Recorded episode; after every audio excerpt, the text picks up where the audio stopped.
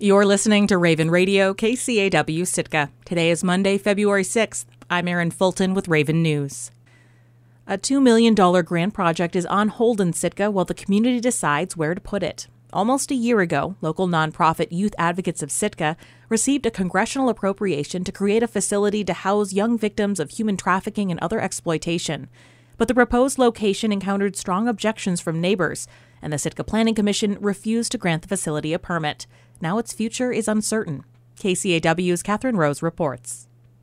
The $2 million appropriation arrived quietly through Senator Lisa Murkowski about a year ago. The intent was to create a residential treatment facility supporting vulnerable youth experiencing human trafficking and exploitation by purchasing an existing duplex or other multifamily dwelling and adapting it to this new purpose. Through a pilot program named Coastal Haven, Youth Advocates of Sitka, or YAS, plan to provide mental health care, clinical services, life skills, and employment training for teens and 20 somethings. While the facility would prioritize Sitkans, it would be open to young people from around the state. In documents presented to the Sitka Planning Commission, YAS zeroed in on a possible location for the facility in June of last year, a duplex on Dodge Circle, after receiving the funding in November, they put a $5,000 down payment on the property and signed a purchase agreement, anticipating closing on the sale in January.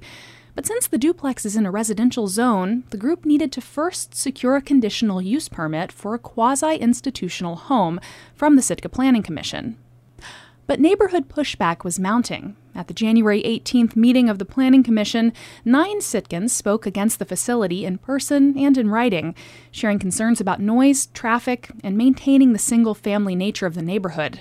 Area resident Mary Todd Anderson presented a petition with around 30 signatures from neighbors who opposed the proposal. Two Sitkans spoke in favor of the plan and shared personal stories of youth in their lives who would have benefited from the facility. Ultimately, the Commission voted unanimously to deny the permit application due to strong objections from the neighborhood. Commissioner Wendy Alderson told KCAW that she felt conflicted about her vote and ultimately decided that the project didn't meet all the criteria for a conditional use permit in a residential zone. She said she's always been an advocate of keeping residential neighborhoods residential, and she said that as a commissioner, it's her job to consider community feedback, even if she doesn't always agree. I guess this felt like it was just pushing it a little bit in our R1 zone. That that on top of the neighborhood turnout was enough to um, sway me to uh, vote against issuing the conditional use permit, even though I totally support the project.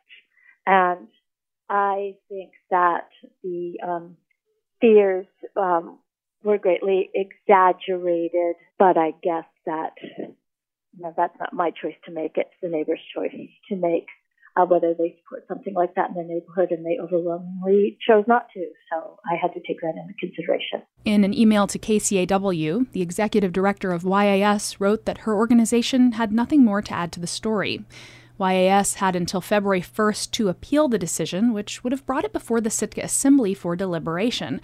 But according to Planning Director Amy Ainslie, YAS did not file an appeal.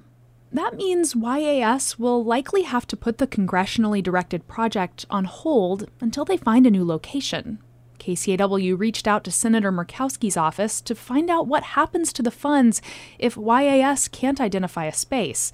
And they referred us to a representative from the Office of Housing and Urban Development who did not return our request for comment by press time. Reporting in Sitka, I'm Catherine Rose. Southeast Alaska has seen an uptick in fentanyl laced pills. Fentanyl is a highly addictive opioid, 50 to 100 times stronger than morphine. In Petersburg and other Southeast communities, law enforcement has found fentanyl most often in counterfeit blue pills, which are designed to look like the prescription opioid Oxycontin. KFSK's Rachel Cassandra has more. So, we're going to go over today how to use the Narcan spray. That's public health nurse Erin Michael. She's at a resource fair in Petersburg. And this is used for if you suspect somebody has overdosed from an opioid or a heroin. She's training a resident on how to administer Narcan nasal spray. It can help reverse an opioid overdose temporarily. Too much of an opioid affects the parts of the brain that control breathing, and it can slow or stop breathing. So you always, always want to call 911. The Public Health Center has been giving away overdose kits for free and showing people how to use them. The kits have the nasal spray and strips that can test if a drug has fentanyl in it. Michael says anecdotally, there are reports of increased fentanyl in Petersburg, which can lead to overdoses. I have been hearing of increased fentanyl that I can't get into details because we're such a small community and for privacy reasons. So it's really, really important that people know that it is happening in our communities. In January, there were two likely overdoses in Skagway. Two Sitkans were also charged with intent to distribute fentanyl pills. Craig Campbell is a lieutenant at the Juneau Police Department. He's also part of the statewide drug enforcement team. He says Juneau has seen a rise in fentanyl. Fentanyl has become just more prevalent across the United States. You know, sometimes Alaska maybe uh, takes a little bit longer to get things up here, but we're seeing more pills come in that we're catching. Campbell says there have also been more overdoses. We're seeing more people that are it's a fatal overdose or people that are o- overdosing and then their lives are being saved by maybe first responders or even other people uh, nearby them that are using things like Narcan to save their lives. He says pills with fentanyl can be any color, but most commonly in Southeast, the pills are blue. They're designed to look like oxycodone pills. They have the letter M on one side and the number 30 on the other. But Campbell says the pills are fake. The oxycodone, Oxycontin, used to be a widely abused drug in the United States. At some point over the past six, eight years, it's much harder to obtain. So, it, well, say drug dealers or drug cartels are now making counterfeit versions of this pill because uh, that's the pill what people like.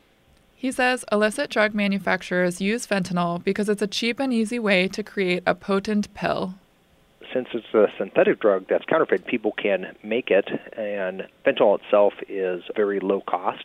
And he says even taking one of these pills could lead to an overdose.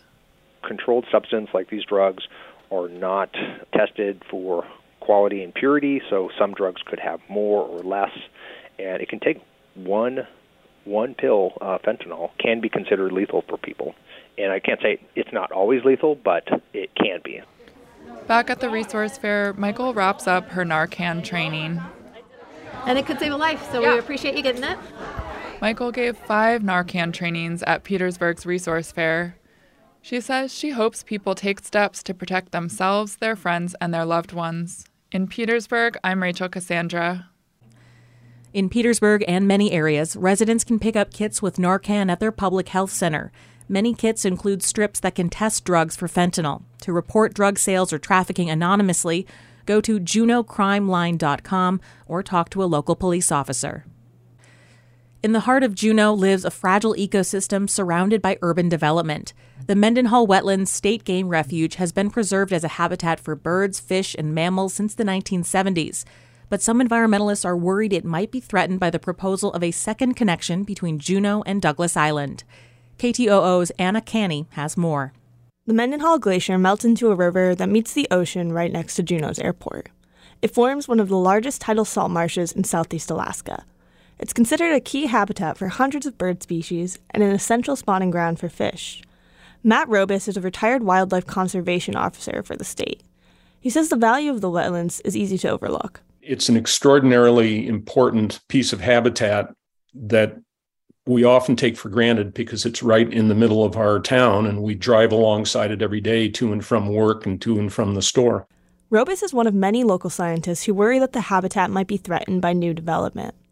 The idea of building another bridge, tunnel, or causeway to connect Juneau and Douglas has been around for decades.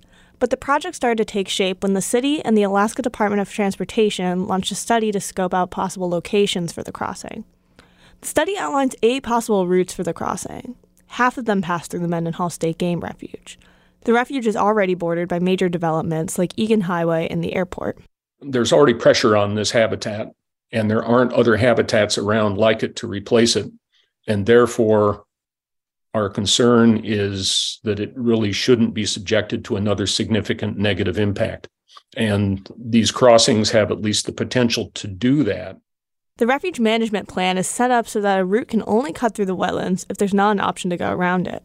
The current study for the second crossing has three options that are outside the refuge, but it also has four that cut through the refuge.